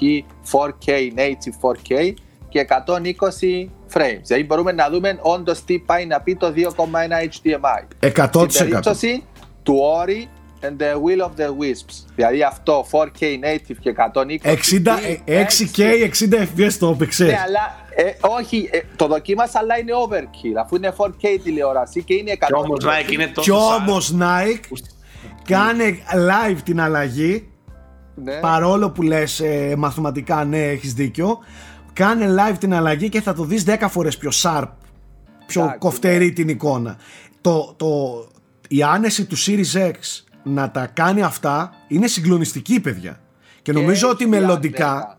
νομίζω, Ό- όλα, ναι, όλα. Είναι όλα σε ένα. νομίζω ότι μελλοντικά θα δείξει πολύ άσχημα τα δόντια του σε κάτι τέτοια native 4K 60 fps 6K 60 fps Είναι κτλ. ενθαρρυντικό παιδιά και για τις δύο κονσόλες που μεγάλο παιχνίδι σαν το Call of Duty, το Black Ops Cold War έχει 120 FPS. Αυτό δηλαδή αν έλεγε ότι οι κονσόλες θα παίζουν μεγάλο παιχνίδι με καλά γραφικά AAA σε 120 FPS πριν από λίγα χρόνια θα, θα το περνούσαν Ποια για αστείο. κάρτα, ποια κάρτα Και γραφικών το- στο PC παίζει 120 fps ένα Call of Duty σε 4K ρε παιδιά; Εντάξει, όχι, έστω όχι, και δεν είναι 4K 4K. να μην είναι, Δεν είναι 4K. χαμηλότερα να είναι. Εννοείται δεν είναι 4K. Οι, είναι. οι, οι πισάδες θα το τρέξουν. Εντάξει, θα βάλουν εκεί τα μεγαθύρια. Ναι, ρε θα το αγόρι τρέξουν. μου, οι πισάδες με τα μεγαθύρια των χιλίων ευρώ καρτών. Ναι, Τώρα μιλάμε ναι, για σοβαρά, μηχανήματα ναι. που κοστίζουν, θέμη πρόσεξε, 500. 399 σε περιπτώσεις. Το Play 5 Digital. Ναι, α, σωστά, ναι. ναι. Ή να Με βλέπεις, ας 400 πούμε, από το ευρώ. Series S ε, ray tracing στο Watch Dogs ή σε μερικά παιχνίδια, έστω και σε 1080p, ας πούμε, αλλά να βλέπεις 120 FPS από 300 ευρώ μηχάνημα. Είναι εντυπωσιακό. Είναι ένα πολύ καλό άλμα. Και κάτσε Τι γίνεται; ακόμη. Δεν το ξεζούμισαν τις κον- το hardware. Και ακόμα το PS5 ακόμα στο την multiplayer. επιφάνεια δεν ξύνουν. 120. Ισχύει και ακούγεται μάλιστα ότι το development περιβάλλον του Xbox δεν ήταν και καθόλου έτοιμο και ότι τώρα πρακτικά έχει αρχίσει να σταθεροποιεί την κατάσταση. Γι' αυτό, ας πούμε. π.χ. Κάτσε, παιδί, το Xbox έχει πολύ μέλλον μπροστά του. Ειδικά με όλες αυτές τις εξαγορές. Όλα αυτά τα exclusive που έρχονται. Όχι, άλλο έχει πράγμα πολύ ήθελα να πω. μέλλον. Το Devil μπροστά. May Cry 5 έλεγαν στην αρχή ότι δεν θα έχει ray tracing και ξαφνικά βγάζουν ανακοίνωση ότι το καταφέραμε τελευταία στιγμή ας πούμε, να προσθέσουμε ray tracing. Κα- Φαίνεται από πίσω το, να, να μην ήταν έτοιμα τα εργαλεία εξ αρχής ε, και ίσως δούμε ας πούμε, ακόμη μεγαλύτερες βελτιώσεις μελλοντικά. Ε, Ίσως Αλλά- κρατούσαν και πισινή λόγω του κορονοϊού. Ναι, Καλύτερα ποτέ δεν να ξέρεις. εκπλήξεις ευχάριστα και εν τέλει να έχει, παρά να απογοη- να απογοητεύσεις και να μην έχει. Ναι, Κάτι εντάξει, που είναι και, υποσχέθηκες ότι είναι, θα είναι έχει. και αυτό. Πάντως διαφορές όπως είχε το, ε, το PS4 με το απλό Xbox One στην αρχή, που ας πούμε στις αναλύσεις τους είχαν μεγάλη διαφορά, δεν έχουν. Δηλαδή το Call of Duty είναι ολόιδια τα γραφικά, στα 120 FPS πέφτει λιγάκι πιο πολύ το Xbox, τρέχει λίγο πιο σταθερά στο Play 5. Το Valhalla είναι ολόιδιο και στις δύο πλατφόρμες. Αυτή τη στιγμή το Xbox έχει το πρόβλημα ότι έχει λίγο tearing, οπότε η έκδοση είναι λίγο υποδέστερη για αυτό το λόγο, το οποίο λογικά θα διορθωθεί με patch. Ωστόσο στα γραφικά τους είναι σχεδόν ολόιδιο το πεδίο αυτή τη στιγμή που μιλάμε. Και, να- είναι- και είναι έτσι, πολύ καλό. Πρακτικά και μπορείς έτσι να πάνω αγοράσεις κάτω θα άφοβα. μείνει θέμη. Και έτσι πάνω κάτω θα μείνει. Και έχουμε καταλάβει για ακόμα μια φορά ότι όλα κρίνονται στο development και στο software και στους, και στους ανθρώπους που, που κάνουν το, τον προγραμματισμό και όχι τελικά τόσο στο κομμάτι του, του hardware. Εννοείται ότι το hardware παίζει καθοριστικό ρόλο, αλλά η διαφορά του hardware μεταξύ των δύο κονσολών δεν είναι τέτοια που θα δώσει εντυπωσιακά, ε, εντυπωσιακές διαφορές. Οι διαφορές θα φανούν στο development. Δηλαδή δεν θέλω να δω την Naughty Dog ή όλες αυτές τα first party studios της Sony που τα ξεζουμίζουν τα μηχανήματα, τι γραφικά θα δώσουν. Καταλαβες. Ε, εκεί είναι το θέμα. Ή τι θα κάνει η, η Ninja Theory που και αυτή ξεζουμίζει πλέον τις μηχανές Ναι. και δίνει πανέμορφα παιχνίδια. Ε, το Hellblade 2 ας πούμε αναμένεται Η πανέμορφο. Coalition έτσι και αυτή Ναι, είναι πολύ. ε, επίσης, επίσης. Είναι όλα πλέον θα κρυθούν πάλι στο software, πάλι στο, στους developers. Εκεί θα αρχίσουν τα, να, να φαίνονται οι διαφορές. Όχι στο hardware. Τα hardware είναι ίδια ρε παιδιά. Τώρα αντικειμενικά. Λίγο το ένα εκεί, λίγο το άλλο αλλού. Εντάξει τώρα. Τέλος πάντων, εγώ εν κατακλείδη από την εμπειρία που είχα μέχρι στιγμής και με τις δύο κονσόλες, δεν μπορώ να πω ότι έχω κάποιο ιδιαίτερο παράπονο από καμία. Μου άρεσαν τα χειριστήρια και των δύο, με εντυπωσίασε πολύ πολύ πολύ ευχάριστα το DualSense. Μου άρεσε το hardware και στις δύο κονσόλες και οι δύο τρέχουν γρήγορα. Είναι γενικά, είναι, φαίνεται πολύ καλό hardware και με το που θα έρθει και το κομμάτι του software ακόμη περισσότερο, με περισσότερα παιχνίδια, δηλαδή να πάρει το πατσάρισμά του το Cyberpunk, να μας ρίξει τα σαγόνια, να έρθουν όλα, όλα αυτά που περιμένουμε, πιστεύω θα βιώσουμε πολύ καλή γενιά. Και φαίνεται συγχρόνως και η Nintendo να είναι πολύ υγιής, η οποία κάτι είδα Twitch έκανε ο πρόεδρος ότι μέχρι και ένα μήνα πριν έκανε ρεκόρ πωλήσεων, Οπότε φαίνεται Καλά, και η Nintendo, να είναι... η Nintendo γελάει αυτή τη στιγμή. Παίζει μόνη της. Όχι μόνο αυτό, παιδιά. Ε, βγήκανε δύο νέες κονσόλες. Γίνεται χαμός για αυτές τις νέες κονσόλες. Βγάζουν παιχνίδια, βγάζουν ε, τεχνολογίες, βίντεο αυτά με ray tracing, 4K κτλ. Και η Nintendo με κονσόλα η οποία είναι α- πιο αδύναμη και από smartphone σπάει, σπάει record pollution τώρα. Καταλαβαίνετε ότι αυτή τη στιγμή κάθονται οι Ιαπωνέζοι εκεί στην Nintendo και λένε στα αγγλικά What the fuck is wrong with them? Τι διάολο. Σάκη, το πιο θεϊκό ξέρεις ποιο είναι; Πέρα ότι έχεις σπάσει το ρεκόρ, είναι, έκανε τον δεύτερο καλύτερο Οκτώβριο στην ιστορία στην Αμερική. Πίσω μόνο από το Wii. σκέψου. Αλλά δεν γίνεται αυτό. τα, τα νούμερα που έκανε ήταν διπλάσια, παραπάνω από διπλάσια βασικά, από τον καλύτερο μήνα PlayStation 4. Πω, πω, πω, πω, πω, πω, Και πω. πρόσεξε. Και όλα αυτά με μια Nintendo που έχει να βγάλει παιχνίδι από το Φεβρουάριο. ναι, ε, από το Μάρτιο. Από, το Animal Crossing. Από το Animal Crossing. Ναι. Ουσιαστικά, ναι. Ναι. Ε, καινούριο. Γιατί την, Ναι. με, τα βγάζει. Ε, βγάζει παιδιά, με ξέρετε, ξέρετε τι γίνεται βάζει μάλλον. Ε, Επανακυκλοφορίες. το Animal Crossing έκανε ένα κλικ και έκανε ένα άνοιγμα στο mainstream κοινό και πλέον αγοράζουν πολλοί κονσόλα οι οποίοι δεν ψάχνουν νέους τίτλους απαραίτητα. Έχει ήδη μια χτισμένη βιβλιοθήκη πολύ πλούσια το Switch και όλα αυτά τα οι τίτλοι, οι Zelda, Mario κτλ. που πουλάνε παραδοσιακά έχουν εκτοξευτεί. Δηλαδή ε, που πουλάνε το Zelda που λέει ένα εκατομμύριο το τρίμηνο. κα- Σαν, σαν, σαν καινούριο παιχνίδι δηλαδή, όπως και το, Ma- το Mario Kart παραπάνω. Mario Kart. Το Ε, φέρει το Switch και παίρνεις. Εντάξει, η Nintendo παίζει μόνη της σε, άλλο, σε άλλο επίπεδο. Δεν υπάρχει. Ναι, δηλαδή είναι τα νούμερά της δεν υπάρχουν. Ε, αυτό το χρόνο, βοηθούμενοι φυσικά και από την πανδημία και τις περιστάσεις και το Animal Crossing που ήταν κάτι σαν δώρο Θεού ας πούμε, για, για την Ξεκάθαρα. κατάσταση εκείνη, ε, είναι πολύ πιθανό να σπάσει ρεκόρ, ναι. Δηλαδή, αν, γιατί μην ξεχνάτε ότι παραδοσιακά η Nintendo έχει ένα 50% της χρονιάς των πωλήσεών της στο τελευταίο τρίμηνο, δηλαδή ενώ στις γιορτές, όχι το τελευταίο τρίμηνο, δηλαδή Νοέμβρη, Δεκέμβρη, άντε και Ιανουάριο. Και μέχρι στιγμής είναι ήδη πολύ πάνω από, δηλαδή είναι κάπου στο 60% πάνω οι πωλήσεις σε σχέση με πέρυσι. Που πούλησε 22 εκατομμύρια, ε. Δηλαδή τώρα μπορεί να αγγίξει και προς το 30 εκατομμύρια κονσόλες, κάτι που είναι ασύλληπτο. Μόνο το DS έκανε τέτοια νούμερα. Έρχεται Black Friday που η Ναι. Nintendo με πιο παλιά κονσόλα έχει περιθώριο να βγάλει προσφορές. Δηλαδή το PS5 Ε, έχει κοίτα, προσφορά. να Δυστυχώς. βγάλει. Η Nintendo, η Nintendo σε θέμα προσφορών δεν υπάρχει, να ξέρεις. Επειδή δεν, δεν Αν νιώθει θέλει καμία το- πίεση, Ναι, ε, έχει, εντάξει. έχει ήδη ανακοινώσει τι προσφορές της. Είναι το κλασικό bundle με το Mario Kart στα, στην ίδια τιμή, δηλαδή σου χαρίζει το Mario Kart, συν ένα τρίμηνο νομίζω online. Και κατεβάζει και κάποιους τίτλους της στα 40 ευρώ από 60. Το Splatoon 2 κτλ. Ε, Black Friday, Black Μιλάμε Friday, τώρα όντως. για τρελή προσφορά να κατεβάζει τίτλο τριών χρόνων, έτσι, στα 40 ευρώ. Αυτή είναι η Ναι. προσφορά της Nintendo. Αλλά τι, δεν, δεν μπορεί να τους πεις και κάτι τώρα, να σου πω. Όταν έχει έξι αποκλειστικά που αγγίζουν τα 20 εκατομμύρια πωλήσεις ε, και άλλα, άλλα 2-3 που είναι στα 10, δεν ξέρω τι να πω. Ε, μιλάμε για να, το top 10 του, του, του Switch, ας πούμε, από άποψη πωλήσεων, παίζει να είναι αντάξιο με το top 3 ας πούμε, των άλλων κονσολών. Στα αποκλειστικά μιλάμε τώρα, έτσι. Που οι άλλοι κάνουν και πολλές προσφορές για να ανέβει το νούμερο σε, σε πωλήσεις. Όχι, η Nintendo, η Nintendo είναι φαινόμενο και το Switch γενικά είναι φαινόμενο.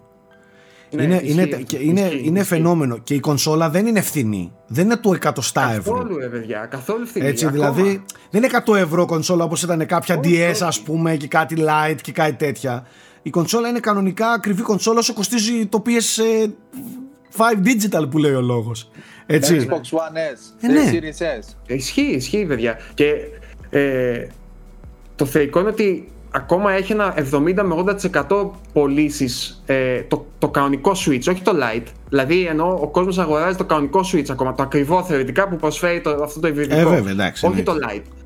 Εννοείται. Πάντως εγώ αυτή την έκρηξη του Switch την έχω παρατηρήσει και στο, και στο δικό μου τριγύρο περιβάλλον σε μη gamers, σε άσχετους με το χώρο. Ε, το Switch είναι κάτι που πλέον έχει μπει στο, στο, στη, στην νοοτροπία πώς ήταν κάποτε ένα PlayStation που λέγανε ναι ε, πήραμε και ένα PlayStation να έχουμε ας πούμε. Ε, το Switch έχει γίνει κάτι τέτοιο πλέον δηλαδή μπαίνει παντού ε, απλά και μόνο για να υπάρχει να παιχτεί ένα Mario Kart, να παιχτεί ένα Animal Crossing, ξέρεις.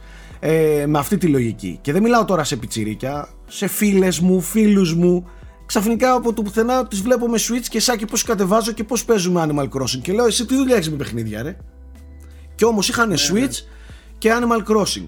Αυτό λέει πολλά για το, για το που έχει φτάσει πλέον και σε πόσο mainstream κοινό έχει ε, μπει πλέον το η Nintendo ήταν που ήταν στο casual κοινό μέσα τώρα το βλέπουμε όμως να επανέρχεται πολύ πιο δυναμικά το κομμάτι του, του Switch και τώρα Όχι, παιδιά, έτσι δεν ήταν ποτέ. Δηλαδή, πέρα από το.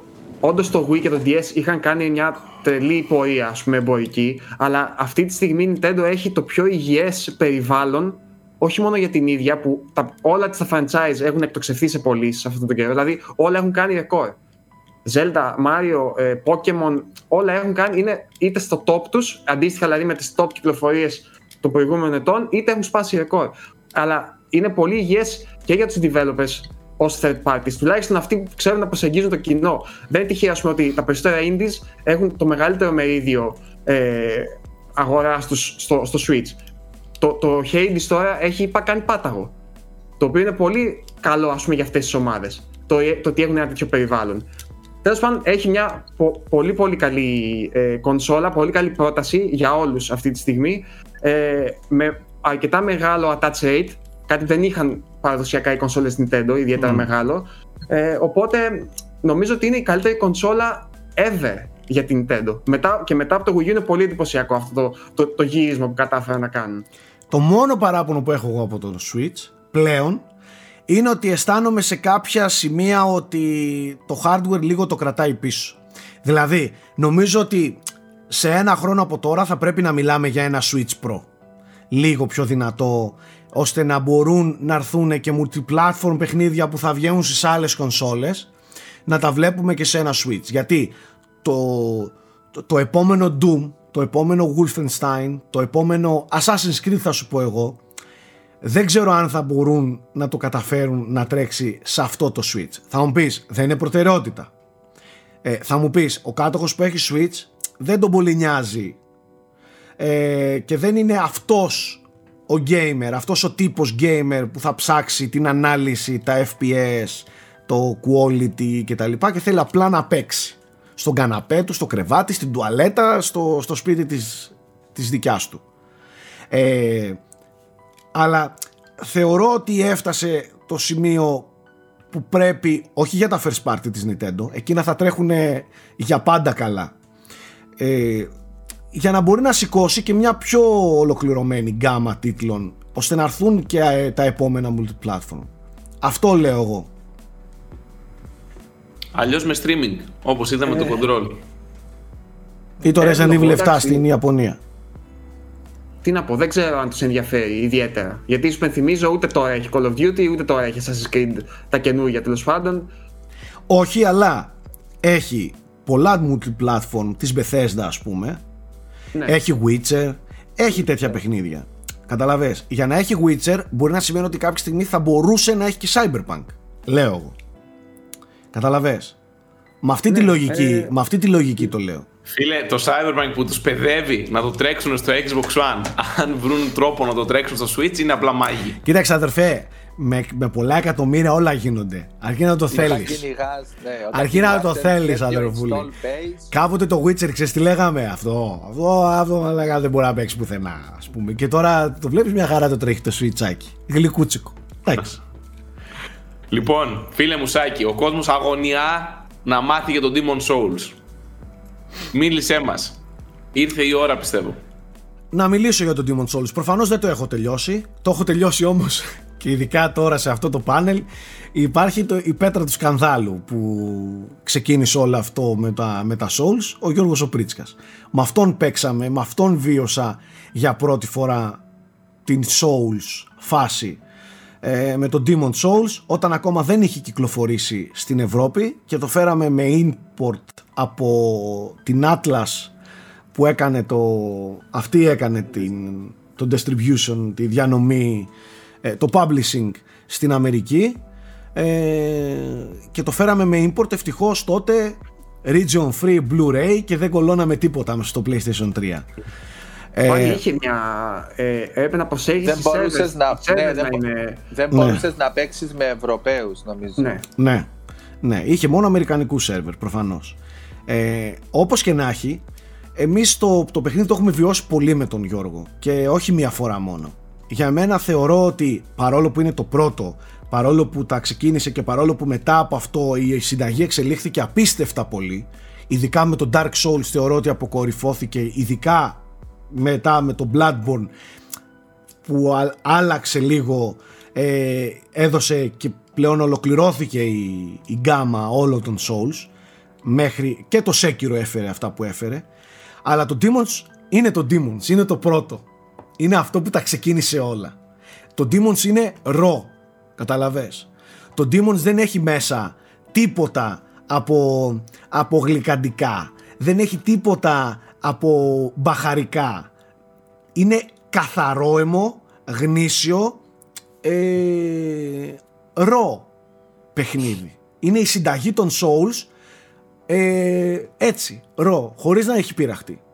Τα άλλα απλά ήρθαν και βάλαν τα κερασάκια τους και τη ράψαν και την κάναν. Εδώ σου το έδωσε στα μούτρα ομό, πάρτο και φάτο. Χθες το βράδυ 4,5 ώρα έκλεγα μόνος μου. Έκλεγα από τα νεύρα μου. Ήθελα να το σπάσω το, το DualSense. Το ξανασκέφτηκες με το μαξιλαράκι. Μαξιλάρι θυμού. ναι. Το μαξιλάρι θυμού, παιδιά, το χρειάζεται ναι. και μία φορά με το Demon Souls όσο ήμουν στην Αριδέα ο Σάκης. Ναι, ναι. Και εγώ να τρέχει. ναι, δηλαδή ε, δεν. Τώρα, κάτι παράξενα σχόλια που ήρθαν στο Twitter του τύπου Ρεσάκη πες μας ε, κρατάει την ε, τι, τι, γιατί κάτι, κά, κάποιοι διαμαρτυρήθηκαν ότι δεν κρατάει την ατμόσφαιρα ζωντανή κτλ. Ξαναλέω, δεν έχω παίξει όλο το παιχνίδι. Θεωρώ ότι έχω παίξει γύρω στο 40%. Ε, πέρα από κάποιες έτσι πινελιές οι οποίες απειροελάχιστα πειράζουν τη συνταγή όπως είναι ας πούμε τα λίγο πιο ανάλαφρα voiceovers, ελαφριά όμως, πάλι είναι πολύ καλά τα voiceovers, αλλά δεν έχουν εκείνη τη σαπίλα ε, που ηχογραφήθηκαν με μικρόφωνο αυτά τα Microsoft. Τότε στη FromSoft και τη Microsoft μικρόφωνο που είχαμε για να μιλάμε στο MIRC ε, δεν είχαν αυτή τη βρώμια φαίνονται ότι είναι πιο ε, πώς να το πω τώρα πιο επαγγελματικά, πιο επαγγελματικά voiceovers. Καταλαβες. Κάτι που ναι μεν χρειαζότανε αλλά ξέρεις, ίσως λίγο πειράχτηκαν. Ε, ε να, μου επιτρέπεις να πω λίγο κάτι εδώ πέρα; Ναι. Πιστεύω ότι ο κόσμος πρέπει να το περιμένει αυτό. Ε, ότι δεν θα είναι η απόλυτα ίδια εμπειρία και είναι λογικό. Εγώ θα, θα, θα πω λίγο αυτό που έλεγα και στο Shadow of the Colossus, που είναι ένα εξίσου πολύ καλό remake. Δεν είναι ότι το ένα θα είναι ανώτερο από το άλλο. Πρέπει να το αποδεχτούμε αυτό. Αυτά που έκαναν τα παιχνίδια τότε και επειδή αν θεωρήσουμε ότι είναι τέχνη, πιστεύω ότι ιδίως το Shadow of the Colossus αλλά και το Demon Souls είναι λεπτά παιχνίδια. Δηλαδή η λεπτομέρεια μετράει, οι λεπτές αποχρώσεις τους μετράνε. Πολύ. Ήταν κάτι πολύ διαφορετικό και το Demon Souls και το Shadow. Είναι λογικό το πείραγμα, η ερμηνεία που έχουν κάνει οι developers να φτιάξουν κάτι διαφορετικό. Μπορεί, είναι θέμα υποκειμενικό ποιο θεωρείς καλύτερο. Αλλά δεν μπορείς να περιμένεις ότι θα κρατήσει με τέτοια αναβάθμιση τεχνική την ίδια ακριβώς ατμόσφαιρα πούμε, που είχε τότε. Ε, εγώ τα, τα voice overs π.χ. που λες και τα έχει και το Dark Souls λίγο έτσι. Έχει αυτό το που παγώνει όλος ο ήχος ε, του, του περιβάλλοντος και ακούς μόνο αυτό και είναι ένα πολύ περίεργο, δηλαδή δεν, δεν είναι ακριβώς ούτε αστεχνικό. Ακριβώ. Ε, έχει μια πολύ ιδιαίτερη ατμόσφαιρα, ρε παιδί μου. Ναι. Και ο κόσμος, ιδίως του πρώτου Demon Souls, ήταν πολύ στεγνός. Πολύ αποστηρωμένο. Έτσι σου βγάζει μια ψυχρότητα, ρε παιδί μου. Ε, το οποίο μπορεί να ήταν και από τεχνικές ε, Περιορισμούς. Για τεχνικούς λόγους, ρε παιδί μου. Αλλά ακόμα και με τους τεχνικούς λόγους και, και τους περιορισμούς που είχαν. Το σύνολο που έβγαινε ήταν ναι, αυτό. Ήταν κάτι πολύ συγκεκριμένο τέλος πάντων. Καμιά φορά οι δυσκολίες, Γιώργο, αυτές, συγγνώμη που σε διακόπτω, αλλά δημιουργούν μαγεία. Όπως με την ομίχλη στο Silent Hill που την έβαλαν για να μην φαίνονται τα γραφικά, αλλά είδες, ας πούμε, πόσο έχει βοηθήσει. Συμφωνώ απόλυτα. Δεν, δεν συμφωνώ με αυτούς που λένε ότι είναι θέμα τύχης όμως. Η ομάδα πήρε αυτούς τους περιορισμούς και τους χρησιμοποίησε όσο καλύτερα μπορούσε. Για μένα είναι πολύ στοχευμένο το αποτέλεσμα που έχουν. Δηλαδή, δεν το δέχομαι ότι αν είχαν ενδεχομένως πιο πολύ τέτοιο, θα έκαναν άλλο παιχνίδι, αλλά μπορεί να ήταν εξίσου ολοκληρωμένο και εκείνο. Αυτό, έτσι όπως με τις δυνατότητες που είχαν τότε, είναι πολύ ολοκληρωμένο έτσι όπως είναι. Δηλαδή, δεν νομίζω ότι χρειάζεται πείραγμα ιδιαίτερο. Ε, η, η, όταν το πρωτοπέζαμε με το Σάκι, το συνέστημα που ένιωθες τότε, δεν ξέρω αν μπορείς να το μεταφέρει τώρα το Demon Souls, είναι ότι ένιωθες κάτι ε, κοφτερός σαν λεπίδι, Δηλαδή ένιωθες ότι είναι κάτι δεν έχεις ξαναπέξει και σπάει τόσες συμβάσεις ταυτόχρονα. Ε, ακόμα και αισθητικά έσπαγες συμβάσεις. Ο τρόπος που έδινε την, το μεσαιωνικό κόσμο με της φαντασίας τότε δεν ήταν αυτό το, το ζεστό πράγμα με τους δαυλούς, με, με τις λεπτομέρειες ήταν κάτι πολύ ψυχρό. Σαν χειρουργείο. Έχει, σαν χειρουργείο. Ναι, σαν, μπράβο, λες έμπαινε σε ένα κόσμο που δεν ήταν εκεί φτιαγμένος για να σε διεγείρει αισθητικά. Ας πούμε. Ήταν εκεί για να σε. Πώς πω, να νιώθεις ξένος. Ακόμα και το, τα, τα, το να φτιάχνεις τους χαρακτήρες σου που έμοιαζαν σαν να ήταν κουφάγια, ας πούμε. Ε, και αυτό είχε σημασία σε όλη την ατμόσφαιρα. Κατάλαβες.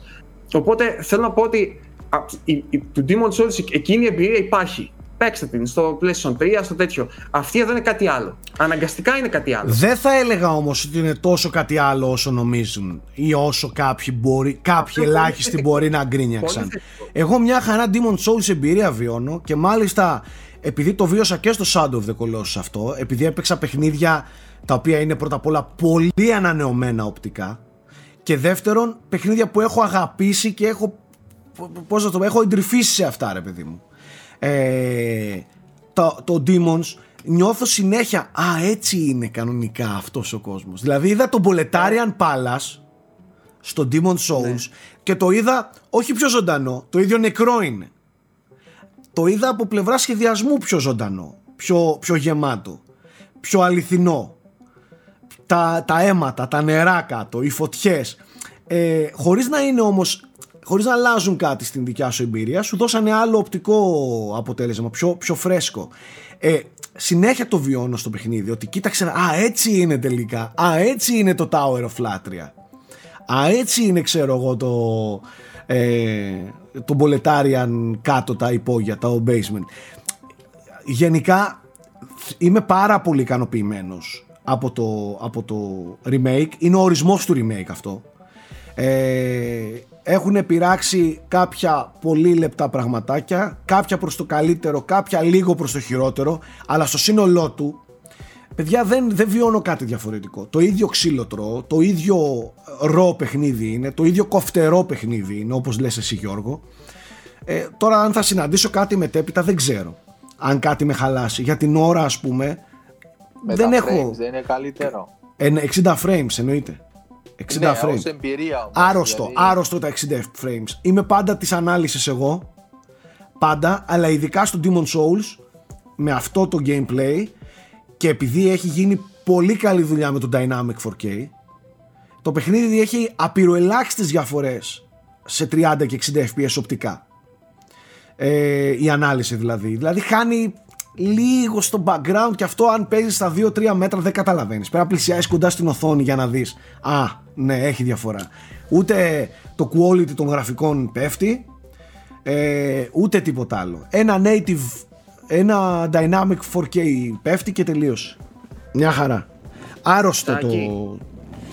το παιχνίδι. Για πες, λίγο, για πες λίγο για τον ήχο. Γιατί γενικά το έχουν διαφημίσει πολύ στο πλαίσιο Ναι, γενικότερα, αλλά το 3D πώς σου ήχο, φαίνεται. ναι. ας Λοιπόν, πούμε, επειδή ήχος. παίζω, παίζω και με τα Pulse 3D, ε, υ- υπάρχουν στιγμές που όντως καταλαβαίνεις ότι κάτι παίζει με τον ήχο. Είναι διαφορετικός. Επειδή γενικά παίζω με καλό ήχο εγώ στη ζωή μου, δεν μπορώ να σας μεταφέρω τόσο αντικειμενικά την, ε, τις εντυπώσεις μου, γιατί έχω ένα στημένο άτμος στο δωμάτιο μέσα το οποίο προφανώς και δίνει άλλα επίπεδα ήχου. Αλλά ακόμα και με τα ακουστικά αυτά που παίζω, ακούω διαφορές. Αισθάνομαι δηλαδή ότι αυτό το 3D audio κάτι κάνει διαφορετικό. Ε, Καλύτερο από το καλύτερο, ε, καλύτερο από το Atmos. Επειδή είσαι εδώ, στο κεφάλι σου κολλημένα τα τέτοια, προφανώς και θα δώσει καλύτερο immersion στον ήχο. Ε, ναι, έχει. Κάποιος δηλαδή που παίζει με πολύ απλά ακουστικά και παίξει με 3D audio στο PS5 με καλά ακουστικά, εκεί θα δεις σίγουρα διαφορά. Θεωρώ ότι θα, θα τον εντυπωσιάσει κιόλας. Απλά εγώ δεν είμαι ο πιο αντικειμενικός κριτής να σας πω, Α, ναι, το βήμα είναι τεράστιο. Οκ. Κοίτα, και μόνο που είναι συγκρίσιμο με ένα ηχοσύστημα το οποίο είναι πολύς μεγάλης αξίας Dolby Atmos, είναι από μόνο του λέει πολλά. Ναι, δεν το συζητάμε. Είναι ακόμα και στα ακουστικά σας λέω, εγώ Ωστόσο, βλέπω εντάξει, διαφορές. Είναι, μια, είναι, είναι virtual surround. OK, okay, όπως έχουμε ξαναδεί άλλες λύσεις, Ναι. υπάρχει και Dolby Atmos για ακουστικά. Ε, μπο- και μπορείτε να το δοκιμάσετε και στο PC και στο Xbox, ας πούμε, σε παιχνίδια. Δίνει μια ψευδέστηση. Και εγώ τα δοκίμασα λίγο τα ακουστικά στην Nvidia, όχι σε παιχνίδι έντονο για ώρες δηλαδή, όπως ο Σάκης τώρα. Ε, και μου άρεσαν πάρα πολύ. Ωστόσο, εγώ δεν είμαι πολύ φαν των, του virtual surround γενικά. Προτιμώ όντως να έχω κανονικό ηχοσύστημα με πολλά ηχεία τριγύρω μου αλλά για ακουστικά κάνουν πάρα πολύ καλή δουλειά, καλά τη δουλειά τους και έχουν και καλό μπάσο. Αυτό πολύ μου άρεσε. Στα, πέλ- Πολύ. στα 3D τα ακουστικά της Sony. Ναι. Σαν και εγώ να σου κάνω μια άλλη ερώτηση για το παιχνίδι. Σου φαίνεται, αν και πρακτικά την απάντησες, ωστόσο θέλω να, το, να μας το πεις και μια από άλλη σκοπιά. Τώρα που ξέρεις τη συνταγή των Souls, σου φαίνεται το ίδιο δύσκολο όσο σου φάνηκε τότε με τον Μπρίτσκα.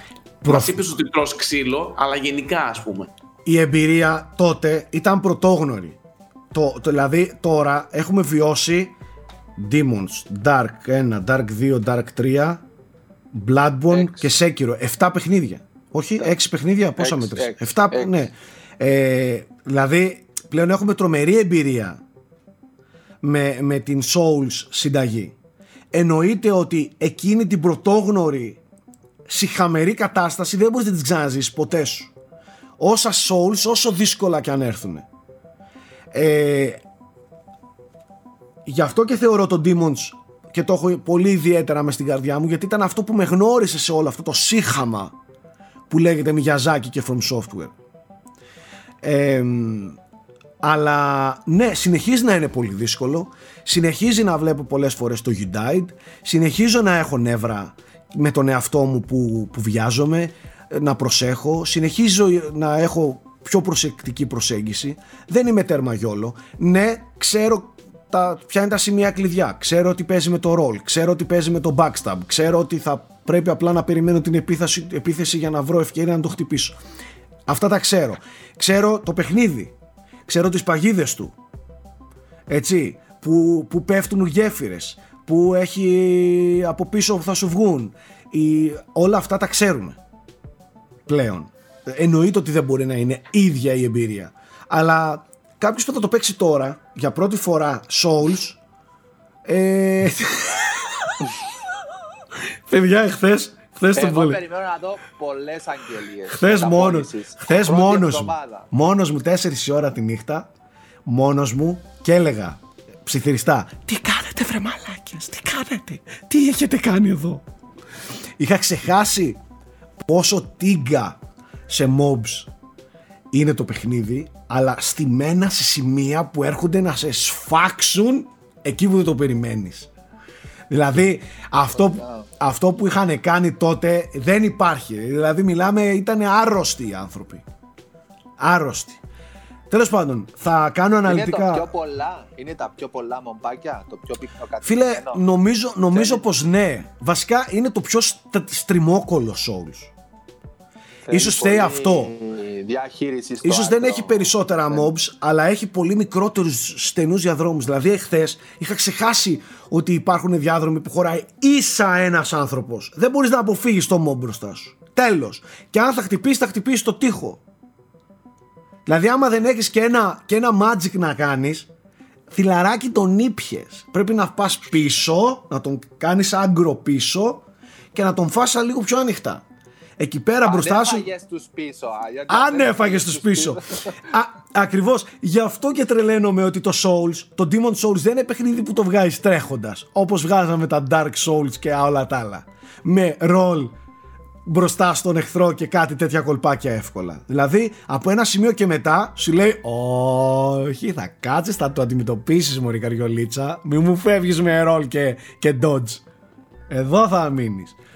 Τέλος πάντων, συγκλονιστική εμπειρία, ρε παιδιά, και η αλήθεια είναι ότι συγκινούμε κάθε 10 λεπτά για κάτι μέσα στο παιχνίδι. Για το πώς το έφτιαξαν, πώς το μετέφεραν, πώς φαίνεται. Ε, πλέον με το draw distance, ας πούμε, βλέπεις όλο τον κόσμο στο background. Βλέπεις όλη την πολετάρια, βλέπεις όλο το χάρτη πώς είναι.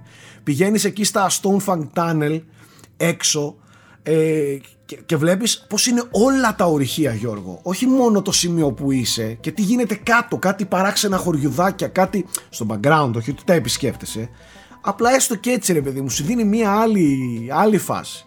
Δηλαδή αυτό θα ήθελα άρρωστα να το δω στο Dark Souls.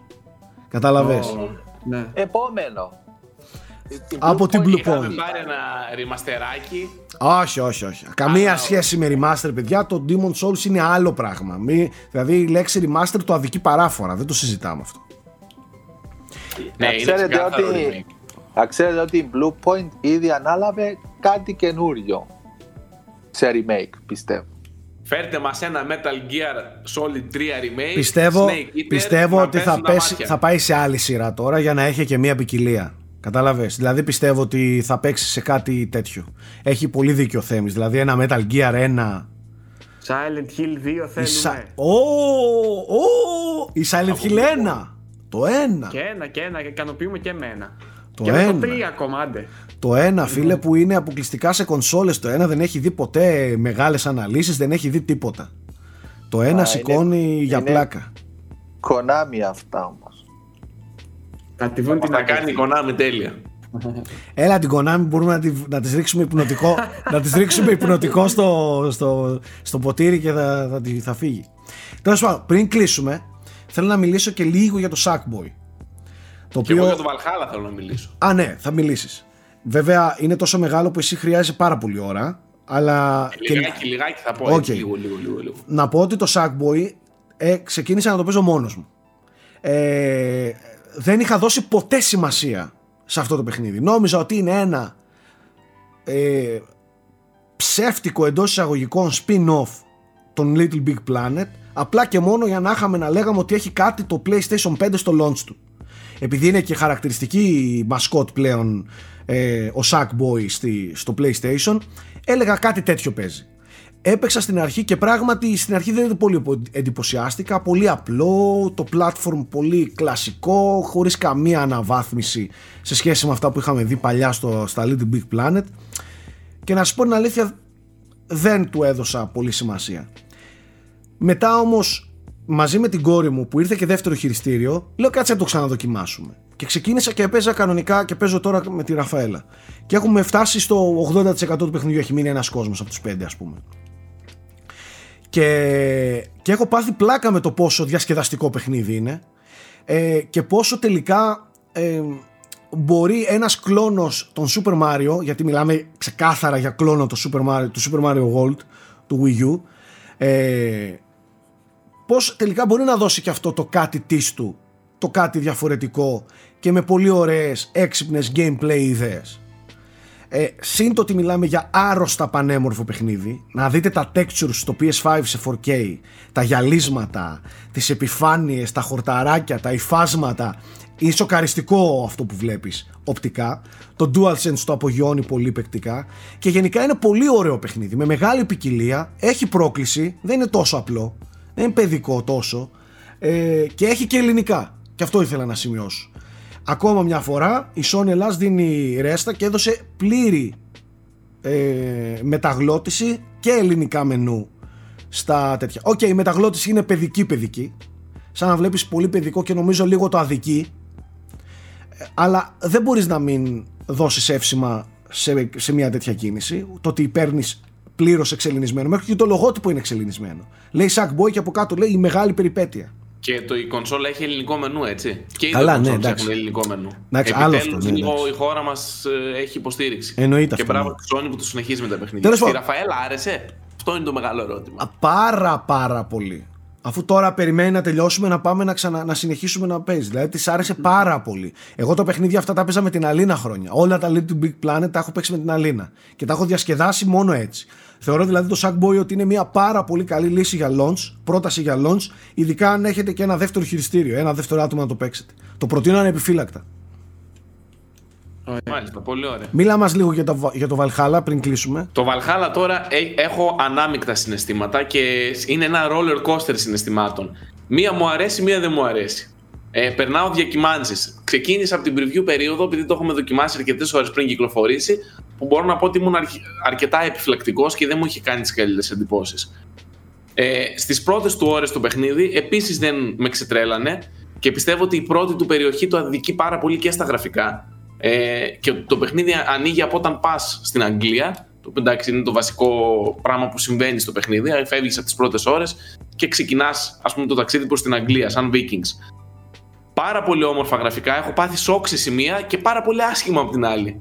Ε, Διακυμάνσεις. Roller coaster στην- συναισθημάτων. Ωραία, έτσι όπως το άστα είπα. γραφικά. Ε, για σαν παιχνίδι μιλάμε. Το ίδιο συμβαίνει και στα του gameplay και στο σενάριο και σε όλα. Υπάρχουν μερικές στιγμές που με εντυπωσιάζει απίστευτα και μερικές που λίγο με στεναχωρεί. Από τα πράγματα που μου αρέσει πάντως είναι ότι κάποια στοιχεία της συνταγής ε, του Odyssey και του Origins έχουν μπει σε δεύτερη μοίρα, όπως είναι το loot, το οποίο εμένα δεν με ξετρέλαινε ποτέ η ιδέα του.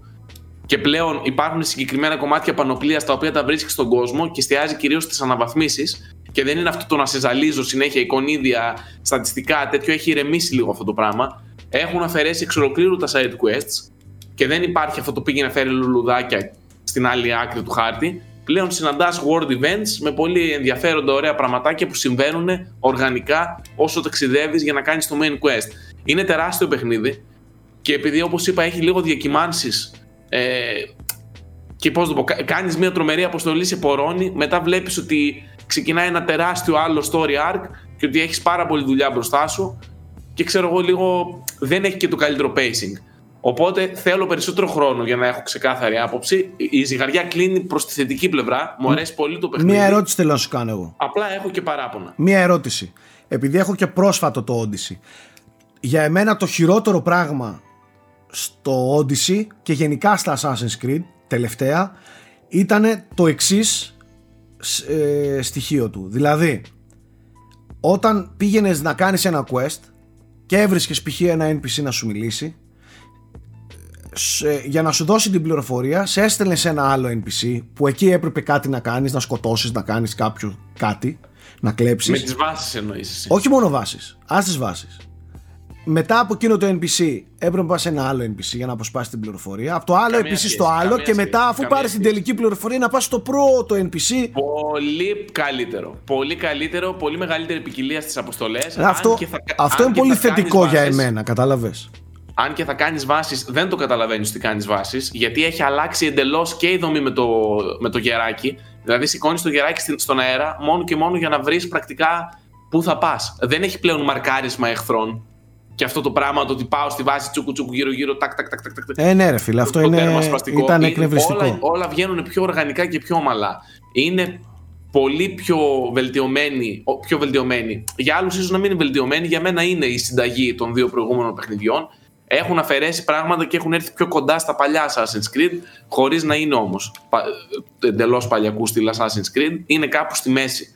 Είναι λίγο Odyssey και Origins, είναι λίγο παλιό Assassin's Creed. Ε, θα παίξω περισσότερο και θα τα πούμε και σε νεότερο frame rate και, σε, και στο γραπτό review. Μέχρι στιγμής είναι πολύ καλές εντυπώσεις.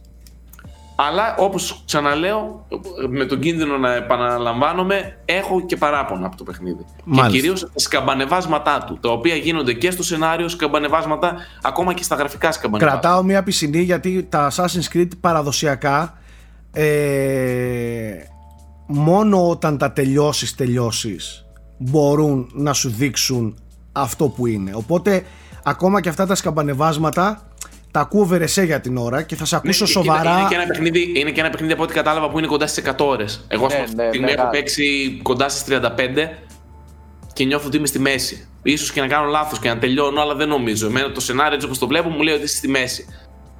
Και φαντάζομαι ένας που θέλει να το ξεζουμίσει έχει σίγουρα εκατοστάωρο. Οπότε σκαμπανο- σκαμπανεβάσματα σε μια εμπειρία 100 ώρων ίσως είναι και αναμενόμενα. Προφανώς, ναι. Οπότε καλύτερα να μιλήσουμε όταν έρθει η ώρα του. Οπότε θα τα ξαναπούμε για το Τι Assassin's. έλεγες να εσύ; Ε, εντάξει, θα το ρωτήσω την επόμενη φορά που θα έχει ακόμα πιο ολοκληρωμένη άποψη. Μάλιστα. Ωραία. Τώρα, ε, εμείς θα κλείσουμε γιατί ε, δεν θα κάνουμε την παραδοσιακή αναφορά σε ταινίες και σειρές. Ε, δεν είχαμε διαθέσιμο και τον κούλι. Δεν είδαμε και πάρα πολλά πράγματα γιατί ασχολιόμασταν τώρα με τις κονσόλες. Υποσχόμαστε όμως ότι την επόμενη εβδομάδα θα έχει μια... Ε, θα έχει το χρόνο κανονικά η στήλη με τις ταινίες και τις σειρές. Περιμένω να δω και κάνα δύο πραγματάκια εγώ. Ειδικά στο Netflix τώρα κάτι καινούργιο που μου έχετε στείλει συνέχεια και μου λέτε σάκι δες το δες το δες το. Οπότε ναι αυτά για την ώρα. Τα λέμε την επόμενη εβδομάδα. Να είστε όλοι καλά. Ψυχραιμία, υπομονή και να είστε ε, πως το λέει στα αγγλικά. Τίποτα. Stay safe, Stay άντε. safe. Stay-